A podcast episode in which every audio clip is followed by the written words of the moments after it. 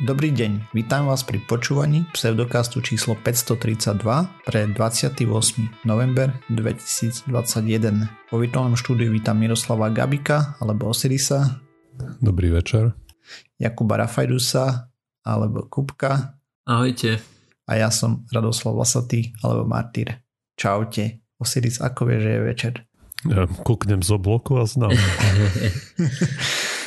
Sme podcast o vede a skepticizme, vede sa nevenujeme profesionálne, takže ak nájdete nejaké nezrovnalosti, nepresnosti, píšte na kontakt zavinač pseudokaz.sk a my sa opravíme v jednej z nasledujúcich častí, doplníme a podobne. OK, takže máme za nami ďalší mega úspešný týždeň na Slovensku. Uh, ako sa vám darí, chlani? Trošku mega úspešnejšie ako tým, na ktorých si ty naražal. Hmm, Slovákom? Alebo neviem na koho. Myslím si, že Martyr naráža na, na tých mega úspešných ľudí, ktorým sa podarilo uh, vyhrať covidovú lotériu a chytili covid. Aha, tak. Hej, no. Momentálne vraj máme humanitárnu krízu, či čo? Aj ja som videl ten nadpis na enku. Ja som to dokonca si aj rozklikol, hej, že to je od nejakej hranici mm. hospitalizovaných pacientov a že od tej hranice začne, kde musí Slovensko požiadať o pomoc EÚ. Mm, takže už sme tam. Jo. A konečne už nebu- nemôžeme do Martýra rýpať, že sme najhorší na svete. Vlastne sa Martýrovi splnil sen? Ešte ráno sa mi zdalo, že som čítal, že ste bez tým COVID. No áno. Hej. Nejakej metrike. Mm. A Česi boli štvrtí. To práve, čo, čo som bol prekvapený, tak že najhoršie uh, na tom bolo Slovensko, Česko, Rakúsko a ešte nejaká krajina tuto z okolia. Ale to, že, že tuto v srdci Európy, to je isto preto, že nemáme more. Aha. Kebyže, no podľa mňa, kebyže máme more, tak to by všetko vyriešil. Vieš, by bol dobrý morský vzduch alebo tak. No uvidíme, lebo som čítal, že aj Poliakom teraz asi že oni sú možno mm. dva týždne za Slovákmi napríklad mm-hmm. a že budú, tiež ich tam očakáva veľa yeah. prípadov, že oni sa dodnes tvária, že tam COVID nie je mm. a pritom more majú. Takže uvidíme, mm. či... Ale majú na zlej strane krajiny more, vieš, to musíš mm. mať na južnej strane, na toto. Slovinci sú na tom ešte zle a Slovinci tiež majú more, ale oni ho majú čo 2 kilometre, že to sa ani neráta. No dobre, takže Týždeň sme mali veselý v princípe, čo znamená je, že od 25. novembra do minimálne 9. decembra som čítal, je plný lockdown takmer. To znamená, že všetko je za zavreté okrem nevyhnutných prevádzok ako e, čo to tam bolo, strava, doktory a tak a potom ešte do práce môže človek chodiť, ale ak nemôže robiť z domu, plus nejaké opravy obuvy a takéto nejaké základné veci sú ešte pootvárané. Takže pecka, sme sa dopracovali parádne. Ej, takže tak. No, sme tam, kde sme boli pred rokom. E, mám taký pocit, že teraz ešte horšie to je, ale nie som si úplne istý. No teraz v tomto bode to ešte nie je horšie, ale samozrejme sa uvidí o 2-3 týždne. Hej, tak možno lockdown pomôže. tieto prípady teraz. Ale z toho, no hej, čo som tak, tak pomôže, ale stále máš tam to spozdenie tých dvoch týždňov, kým no, začnú. samozrejme. Hej. Samozrejme. Z toho, čo som tak čítal, tak e, pandemická komisia navrhovala lockdown skôr a dlhší, tak máme neskôr a kratší, tak uvidíme, čo to pomôže. No nič.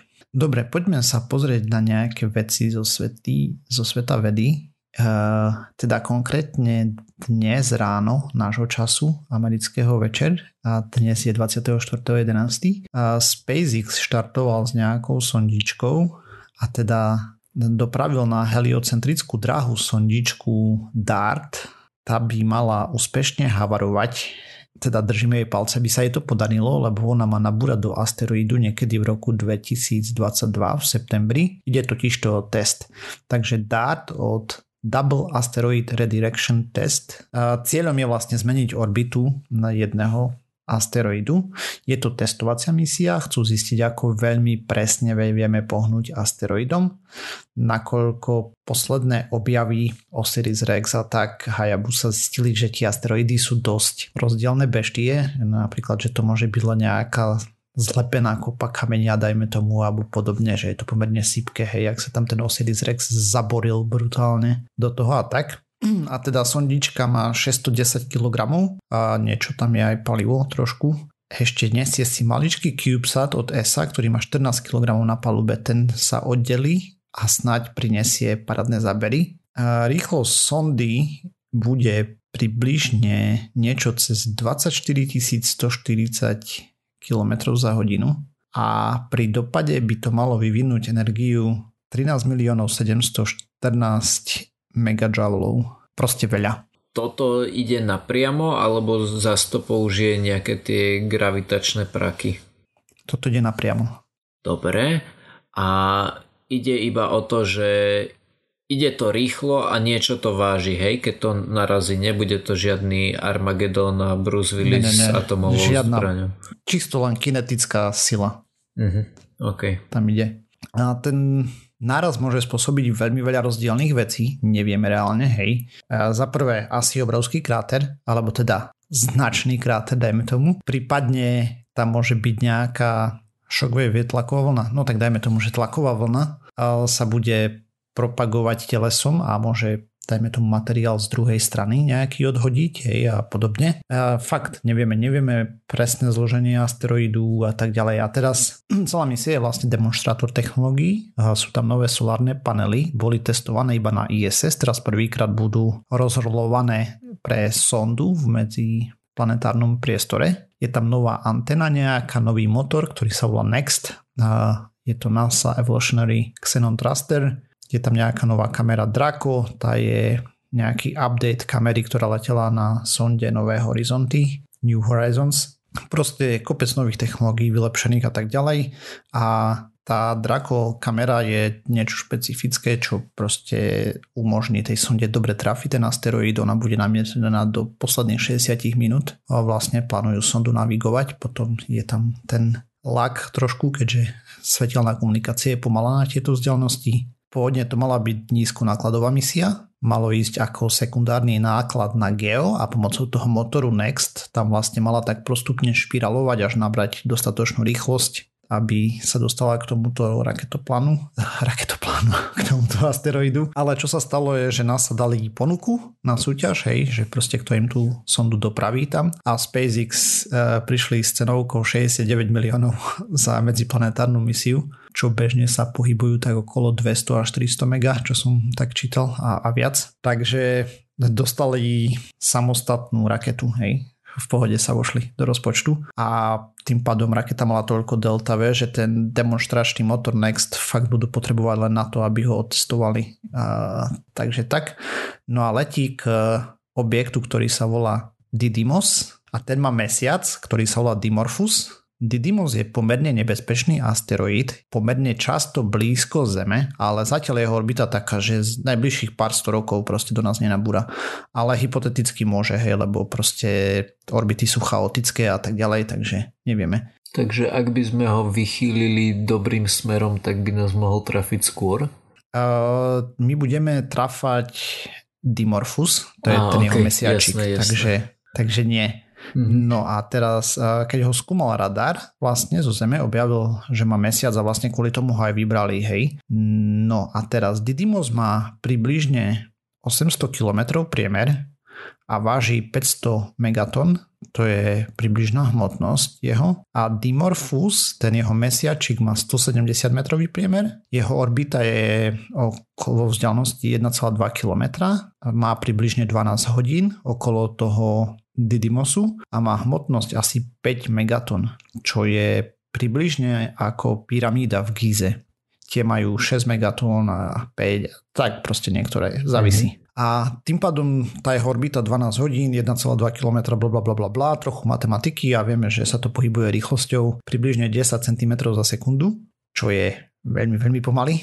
A v princípe dá sa to prirovnať celá tá zrážka, keby človek zobral nejaké ľahké osobné auto a napáral to do veľkej pyramídy. To znamená, že z ňou asi veľmi nepohneš, aj keď no, 24 tisíc km za hodinu asi nedáš na aute. No, dobre, ale pyramída je pripevnená o zem. Hej, ja viem, ale aj tak aj vo vesmíre, proste to je jedno. Proste veľa by si tam nespravil s tým, hej, tam je nejaký, my sme si tu už viackrát, ja som tu už viackrát spomínal, že objekty majú takú zákernú vlastnosť, sa to volá, že inercia, zotrvačnosť, hej, a proste keď sa nehýbe, tak ty keď do ňoho drgneš a má 3000 tón, tak on sa nebude chcieť veľmi hýbať. To je darmo, že ako ty mu dáš nejakú energiu, to znamená, že ty pohneš vo váku, pohneš aj ten úplne najťažší objekt, len... Nie je oveľa. Hej, neveľkou rýchlosťou. Tak, tým trošku rýchlosti mu tam pridaš. No to je jedno. Alebo takto, keď to prerátali, zmena rýchlosti objektu toho mesiačika by mala byť o 0,5 mm za sekundu. Čo je sakra málo, hej ale nevieme to, a ani to nevedia úplne presne, lebo časť energie môže odstreliť, hej, lebo ako tam no, odletia... No, nemusí to byť priam, priam akože čelná zrážka, hej? To bude čelná zrážka, lenže, lenže tam je problém ten, že ty nabúraš a máš nejakú suť, ktorú vyhodíš do povetria, hej, uh-huh. a tá si odnesie nejakú energiu so sebou. Uh-huh. Potom je to, čo som hovoril, že tá razová Jasne. vlna tam môže ísť a z druhej strany toho objektu môže niečo odletieť, dajme uh-huh. tomu. A reálne nevieme, hej, nevieme, aká bude dynamika objektu a tak ďalej. Uvidíme, uh-huh. keď to nabúra. A keď hovorí, že uvidíme, tak bude to také, že my to budeme pozorovať teleskopom zo Zeme a iba budeme sledovať, že či sa to hýbe rýchlejšie alebo pomalšie, alebo tá sonda vyhodí foťak chvíľu pred tým, ako, ako sa zrazí. Tam bude ten CubeSat. Á, ten no, CubeSat, hovoril som, že jasne. je tam ten CubeSat Áno. Odessa, hej, 15 kilový a ten by sa mal oddeliť a 3 minúty neskôr dokonca mm-hmm. doletí po dopade, takže bude vidieť, čo sa tam udialo, hej. Mm-hmm. A mal by poslať krásne fotky na zem. On má dve kamery, volajú sa Luke a Leia, fanúšikovia Star Wars, je to talianský CubeSat len takým chodom a samozrejme nejakú komunikačnú túto anténu a tak ďalej a celé by to mal pekne poslať na zem nejaké fotky. Uvidíme možno aj video, neviem aké prenosové rýchlosti. To ono to v tom 2022 v septembri bude 11 miliónov kilometrov od Zeme vzdialené. No a plán je taký, to je kvôli, tomu, kvôli čomu sme vyberali, sme, vedci vyberali uh, tento objekt, je práve, že je to binárny objekt. To znamená, že vieš aj zo Zeme teleskopmi jednoducho pozorovať, že sa zmenila orbita toho mesiačika. Mm-hmm. Lebo kebyže je len samostatný, tak tá presnosť by musela byť brutálna ho zmapovať. Hej, to by trvalo roky pomaly zmapovať tú rýchlosť a tak ďalej. A takto, keď to obieha každých 12 hodín teraz, hej, tam je odhad, že by to malo obiehať nejakých 11, 58, 59. Proste nevieme presne. Uvidíme podľa toho, ako sa zmení rýchlosť hej, po tom dopade. No a potom ešte je plánovaná od ESA misia v roku 2024 by mala letieť k tomu asteroidu, volá sa Hera a cieľom je práve prísť tam na orbitu a zbierať data vedu, hej, pozorovať, čo sa tam udialo presne, ako to vyzerá de- detálne a možno uvidíme. Takže takto v skratke, e, misia na ceste, tým pádom môže len držať palce, aby sa dobre trafila.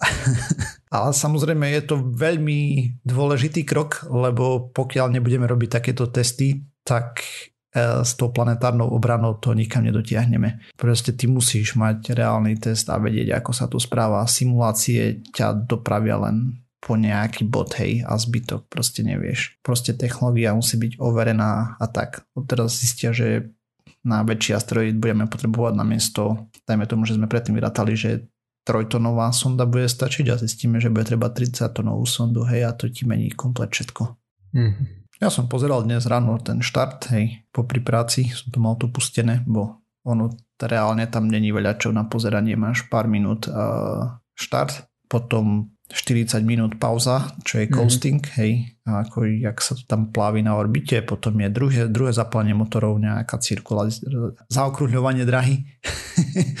proste na orbite a potom uh, tretí zase o 52 minút, myslím, že bol tretí unikový e, zážich. To znamená, keď to dostalo toľko energie, že to uniklo z gravitačnej studne. Neč ty si spomínal, že je to DART? Hej, DART ako šipka. Áno, no tak ja som si spomenul na rôzne e, srandovné pomenovania, také tie vedecké skratky. Mhm, Zrovna minule som to spomínal, Brains, alebo uh, čo, Flamingos to bolo Florida Multi-Object Imaging Near Infrared Grism Observational Spectrometer. Aj oni tak teraz skladajú tie áno, mená, áno. aby jednak aby to bolo ľahké zapamätateľné mm-hmm. pre americké yeah. publikum, uh, mm-hmm. hlavne, hej, lebo oni však oni sú financovaní z daní. Mm-hmm. Tam spolupracovala NASA, GPL a ešte zo pár týchto proste. Mm-hmm tak GPL spadá pod NASA, hej, ale no, to, to je jedno. Ja. Proste takáto pekná misíka už je na ceste, takže ale jen treba držať palce, nech sa trafí. Ja. Prvýkrát dúfame, že nejaká sonda niekam nabúra. No počkaj, ešte tí, tí Rusi dúfali, že tá ich sonda nabúra minulý týždeň, čo si sa rozohnil. Ach, dobre. To nechajme tak. Hej. To, to bola raketa, len ten okay. alebo teda minimálne protidružicová strela nejaká, čedve, čo mm-hmm. to mhm. bolo. Mm-hmm. Neviem. Myslím, že asi sa ani nedozviem, nakoľko to asi bude vojenské tajomstvo, čo to mm-hmm. bolo mhm. presne. Jo, jasne. Dobre. Ja som chcel rozprávať o včeličkách. Bzz, bzz. Včeličky nosia medík. No, tieto úplne nie. Teda nosia medík, ale sú mesožravé. A mm. ten ich medík, ja som to skúšal dohľadať a podľa všetkého produkujú medík ale vôbec nie je chutný, je taký hnedý a, a dosť tuhý, lebo neobsahuje uh, toľko cukrov a obsahuje nejaké bielkovinové srandy. Vraj to mm-hmm. vôbec nie je chutné, ale to môžem len veriť neznámym Hej. internetovým zdrojom. Ale teraz sa budeme rozprávať trochu viac o, o tých včielkach a menej o mede. Takže prvé prípady včiel, ktoré jedli z dochliny, máme zdokumentované z rokov 1758 a 1837. A niektoré druhy sú zadokumentované, že si občas prilepšia stravu, hej, že nie často, len každú druhú nedelu, alebo keď vonku prší, alebo tak, že skrátka dajú si aj rezeň na obed, ale primárne majú vegetariánsku potravu. Ale v roku 1902 etymolog Filippo Silvestri identifikoval prvý druh, ktorý sa živí výhradne mesom. A je to Trigona hypogea. A napriek tomu, že popísal ich úly ako miesta s medom a pelom, tak si neskôr výskumníci všimli, že, že v tých e, úloh je nedostatok pelu, pretože tým, že sa živili výhradne mesom, tak ten pel veľmi nenosili. A miesto toho tam mali nejaké mraziace boxy. Hej, no. No a teda v roku 1982, čo je presne 80 rokov po tom, čo ich e, prvýkrát ten Filippo Silvestri identifikoval, tak e, David Rubik, aspoň dúfam, že sa to vyslovuje ako Rubik a nie ako Rubik, lebo sa to tak píše, že Rubik, kto vie, v Smithsonian Tropical Research Institute e, v Paname sledoval včelie kolónie toho druhu a všimol si, že, že teda sú to výhradne uh, mesožravci alebo teda v našom prípade zdochlinožravci. Včielky veselo chrúmali mŕtve zvieratka ako jaštery, opice, hady, vtáky alebo ryby. S tým, že keď včela našla mŕtvolu, tak vytvorila cestu s feromónov do, do toho úla a podľa toho navigovala tie ostatné včely. Tie potom navštívili tú, ten svoj budúci obed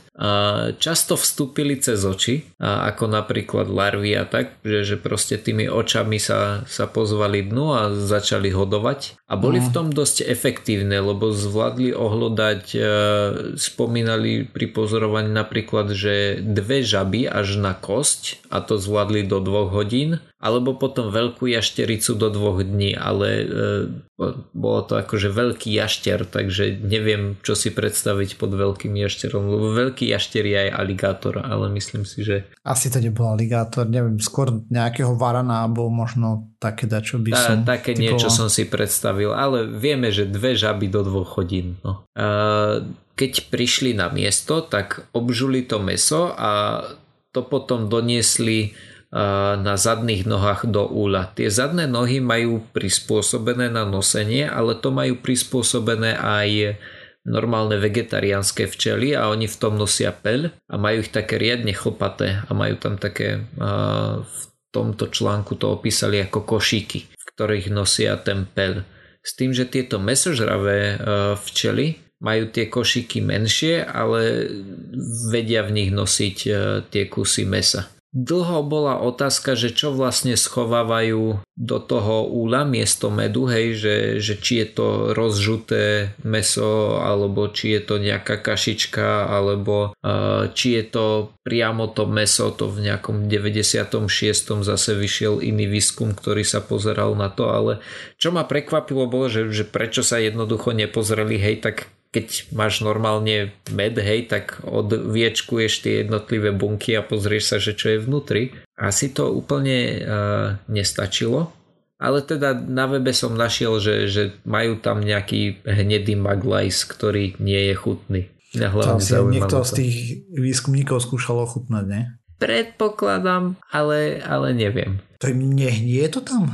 Či to je tak zakonzervované, že Pra, práve to ma prekvapilo, keď si mysleli, že, že tam majú byť priamo tie kusy mesa, hej, práve kvôli tej hnilobe a tak ďalej. Ale podľa toho, čo som dohľadal, to nie sú tie kusy mesa, ale tiež je to taký kvázi med, len teda hmm. je viac bielkovinový ako sacharidový a asi, asi teda nehnie.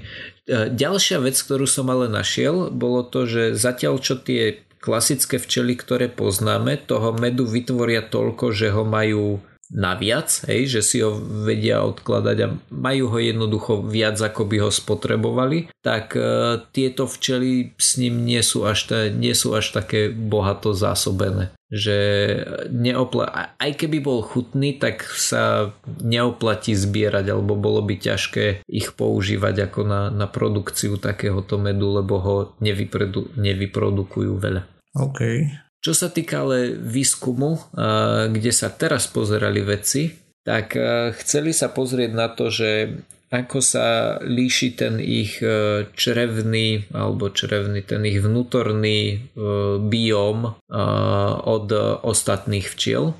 To znamená, že na Kostarike našli 16 miest a tam spravili také odberné miesta, kde zo stromu uh, zavesili na šnúrke veľký kus mesa. S tým, že tá šnúrka bola navazelinovaná, aby sa k tomu mesu nedostali mravce. Čo bolo zaujímavé, bolo, že spomenuli, že predsa len sa niektoré mravce dostali, ale nebolo ich veľa, lenže že to boli také naozaj neodbitné kusy. No a tam tie včely potom nabrali, naložili ich do 95% alkoholu a tiež teda uh, ako kontrolnú skupinu alebo pre porovnanie uh, nabrali vzorky aj z klasických vegetariánskych včiel. No mm. a potom analýza ukázala, že uh, v týchto mesožravých, alebo presnejšie by malo byť, že vzdochlinožravých včelách, ktoré jedli výhradne meso. Bol ten rozdiel v mikrobiome najväčší a našli tam veľa ich baktérií a potom aj karnobakterium, čo sú zase baktérie, ktoré pomáhajú rozložiť meso. A, tiež je ten ich E, mikrobiom e, žalúdočný, aj nie je to žalúdočný, ale ten traviaceho traktu, e, že tam majú veľa baktérií, ktoré sú kyselinomilné, že, že majú radi kyslé prostredie, ktoré sa tam nachádzajú a klasické včely ich nemajú. A je to, je to podobné prostredie, ako majú napríklad hyeny a iné zvieratá, ktoré sa živia s dochlinami. Ľudským mesom. Nie, nie nutne ľudským.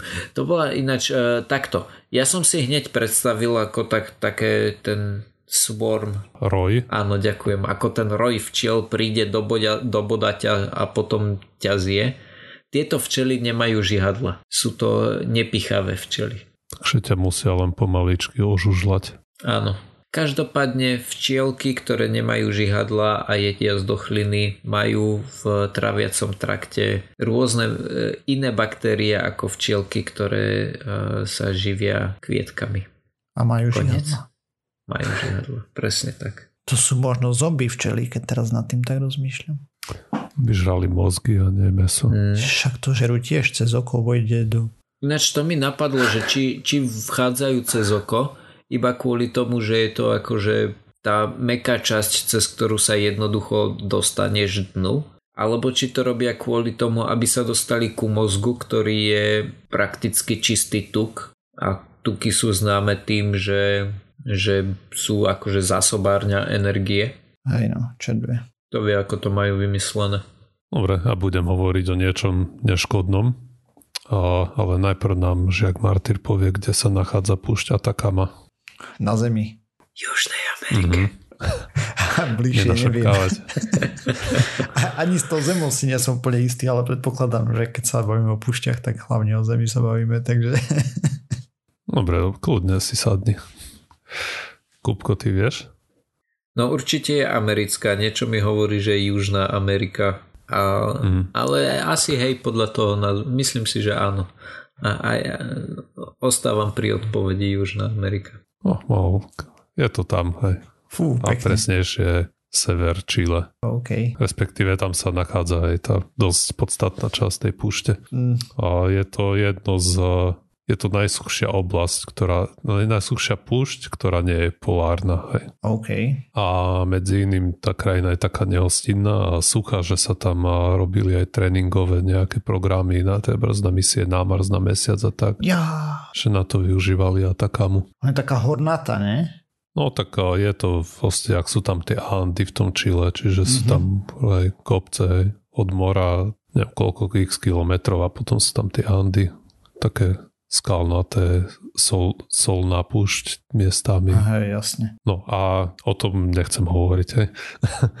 Ale ešte ďalšia zaujímavá vec, ktorá sa na tej púšti nachádza na niektorých miestach sú kusy skla. Vlastne toto zaujímalo výskumníkov, že odkiaľ sa nám to sklo nabralo. Takže aby sme si to predstavili, hej, nie sú to proste fláše, ale je to proste jak skaly, len je to sklo také bloby, a, ktoré sú rozlične veľké až do veľkosti takých hrúd, ktoré majú povedzme 40-50 cm. Wow, tak to je mega veľké. Ja už som si chcel typnúť, že, že viem, ako sa to stane, ale 40-50 cm je veľa. Ja som čakal také akože zrniečko. A čo by si typoval?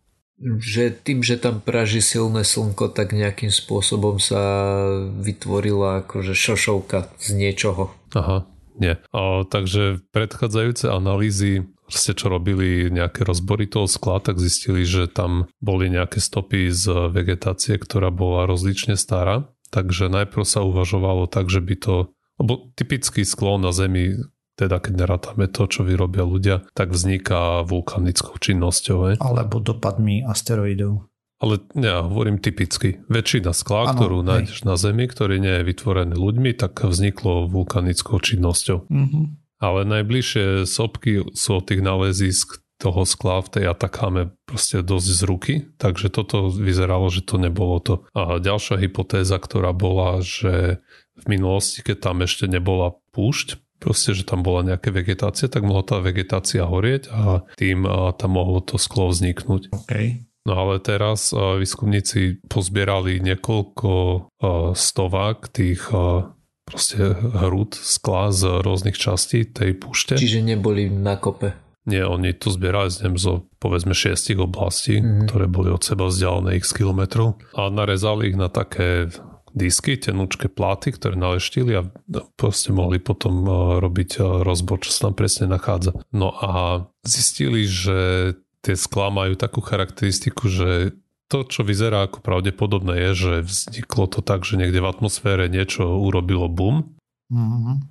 Vlastne tým sa tam proste zohrialo ten povrch púšte na toľko, že sa roztopil ten piesok a vzniklo to sklo. Podobne, ale, ale nie je tam žiaden kráter, čiže tá, to teleso tam na tú zem nedopadlo. Je, že podobne niečo, čo sa mohlo stať v, na Sibíri, tá tunguská udalosť. Hej. Je tam zrovnalo X, Y lesa, ktorý potom zarástol. On to bolo asi trošku bližšie pri Zemi, to vybuchlo. O, možno, asi aj. No ale oni rob, analyzovali to sklo a zistili niekoľko zaujímavých vecí. Poprvé to, že keď tam predtým bola tá hypotéza s tými požiarmi, tak to bolo preto, že tam boli zachytené nejaké čiastočky vegetácie, ktorá sa dala potom datovať do nejakých období časových a im to vychádzalo úplne, že proste tie sklo ako keby bolo z iných, uh, úplne z iných uh, rokov, že tam boli obrovské rozostupy. Mm-hmm. Ale keby sme uh, zobrali do tú hypotézu, že to vzniklo tak, že niečo vybuchlo v atmosfére, vzniklo ten obrovská ohnivá gula, hej, ktorá roztopila to sklo, ale zároveň tam vznikla aj obrovská tlaková vlna samozrejme a to sklo potom, kým bolo rozstavené, tak to rozmetalo do obrovských vzdialenosti a tým pádom mohlo dopadnúť ešte, keď nebolo zatuhnuté to sklo a mohlo ako sa nalepiť na to rôzne proste časti tej vegetácie, ktorá tam mohla byť už proste dávno. Hej. Že to nie je len úplne ten uh, snapshot alebo tá, tá fotka toho, čo tam, čo tam rastlo akurát v ten moment, ale mohlo tu na seba nabaliť aj veci, ktoré boli oveľa staršie. Hej no. A, no a potom ako to vlastne zdôvodňujú, že by táto hypotéza mala byť správna, tak to je poprvé to, ako som hovoril, že tá vznikla tá tlaková vlna, ktorá to všetko odmrštila, tak ona spôsobila aj to, že ste to sklo, ako tam vznikalo na povrchu Zeme, tak, tak nejak zarolovalo, ako keď robíš roládu vplyvom tej tlakovej vlny, že ako keby to odfukovalo tie vrchné vrstvy toho skla niekde preč. Ďalšia vec, ktorú zistili, bola, že to sklo vzniklo pri veľmi vysokých teplotách. Uvádzajú tam čísla vyše 1700 stupňov Celzia, čo diskvalifikuje tú hypotézu s toho riacou trávou alebo vegetáciou, lebo to v žiadnom prípade nemôže dosahovať také vysoké teploty. A najzaujímavejšia vec, vlastne, ktorá, ktorú tam našli, bolo, že keď robili detálnu analýzu tých minerálov, ktoré sa v tom skle nachádzajú, tak nie všetky patrili do tej oblasti, kde to sklo vzniklo, že niektoré sa tam nabrali z ničoho nič. To ich priviedlo k tomu, že to by mohlo byť niečo z atmosféry. No a keď robili porovnávania tých, mine, tých minerálov, ktoré tam našli s inými vzorkami, ktoré mali z nejakých asteroidov, tak im to stále nevychádzalo, ale ten profil tých minerálov veľmi koreloval s profilom zloženia rôznych komet. Takže oni odhadujú, že toto práve mohla mať na zodpovednosti nejaká kométa, ktorá ste vybuchla v tej atmosfére nad tou púšťou Atakama a odhadujú, že tá udalosť sa stala pred 12 tisíc rokmi. To nie je až tak dávno z geologického hľadiska. to je to slova včera. Hej, nie je to veľmi dávno. A nemohol to byť napríklad len blesk? Muselo, lebo to by muselo byť veľa bleskov rôznych kilometrových vzdialenostiach od seba. Blesk, pokiaľ viem, tak on robí také špecifické útvary, no. uh, útvary ktoré sa aj nejak volajú a ktoré neviem ti povedať ako presne. Mm-hmm, jasné. A tiež asi by tam neboli tie minerály, ktoré sa nachádzajú v kometách. Asi nie. Aj. A je tam toho proste o, o, hrozne veľa, tých sklenených úlomkov. Ja som si pozeral nejaké obrázky, proste je to tam posiate. To, hej. Oni aj hovoria, že možno to nemuselo byť o, jeden výbuch, ale mohli ich byť niekoľko, ale museli by sa odohrať proste v horizonte niekoľkých hodín. To môže byť, keď sa kometa rozpadne, vieš, v rámci gravitačného tlaku, by bola taká obrovská a potom postupne povybuchovala. Nie, niečo také, hej by to mohlo teoreticky byť. Ale samozrejme nie sú, uh, žiaden kráter sa tam nenašiel, mm. ktorý proste nám chýba z povahy veci. Takže, takže to, toto nevieme aj. Ako to závisí, kráter nemá vždy, hej. Uh, závisí pod akým uhlom to dopadne, vieš. Že či to až dopadne na zem, alebo proste to nazbiera vo vzduchu toľko energie, že to exploduje. No jasne. Hej. Takže sú dobré. No ale proste tu na, tu na kráter nie je, takže nevieme, či ten objekt bol jeden alebo viacero. Lebo práve aj toto, čo som ja rozprával o tom darte, hej, alebo podobne, tak väčšina ľudí mala predstavu, že proste meteor je proste kus nejaký kamenia, hej, ale realita je taká, že to môže byť len zlepených kopec maličkých kamienkov. No za normálnej okolnosti, ty keď hodíš hrst kamenia na zem, hej, že len tak voľne zlepená, to sa rozčapne, len že ono to má zo pár miliónov tón a to trošku ináč funguje potom. Veď aj tento, čo bol Čliabinský meteor, on tiež vybuchol vo vzduchu v princípe, alebo išiel pod nízkym uhlom. Aj no, nie, niečo takého typu odhadujú, že by to uh, mohlo byť. Akurát to nebol meteor, ale kométa. Tak Zem mala veselú históriu, hej, čo sa dopadov týka, takže Dobre, ale myslím, že sme sa dopracovali na záver tejto časti pseudokastu. Ďalšia časť znova o týždeň. Nájsť nás môžete na www.pseudokast.sk písať nám môžete na kontakt náš pseudokast.sk a okrem toho sme na sociálnych sieťach Facebook, Twitter, sme aj na iTunes, na Spotify a všetkých možných a nemožných podcastových agregátoch. Taktiež sme aj na YouTube. Ak nás chcete podporiť, zdieľajte, lajkujte, dávajte páčiky a podobne. Ďakujeme. Čaute. Čau. Ahojte.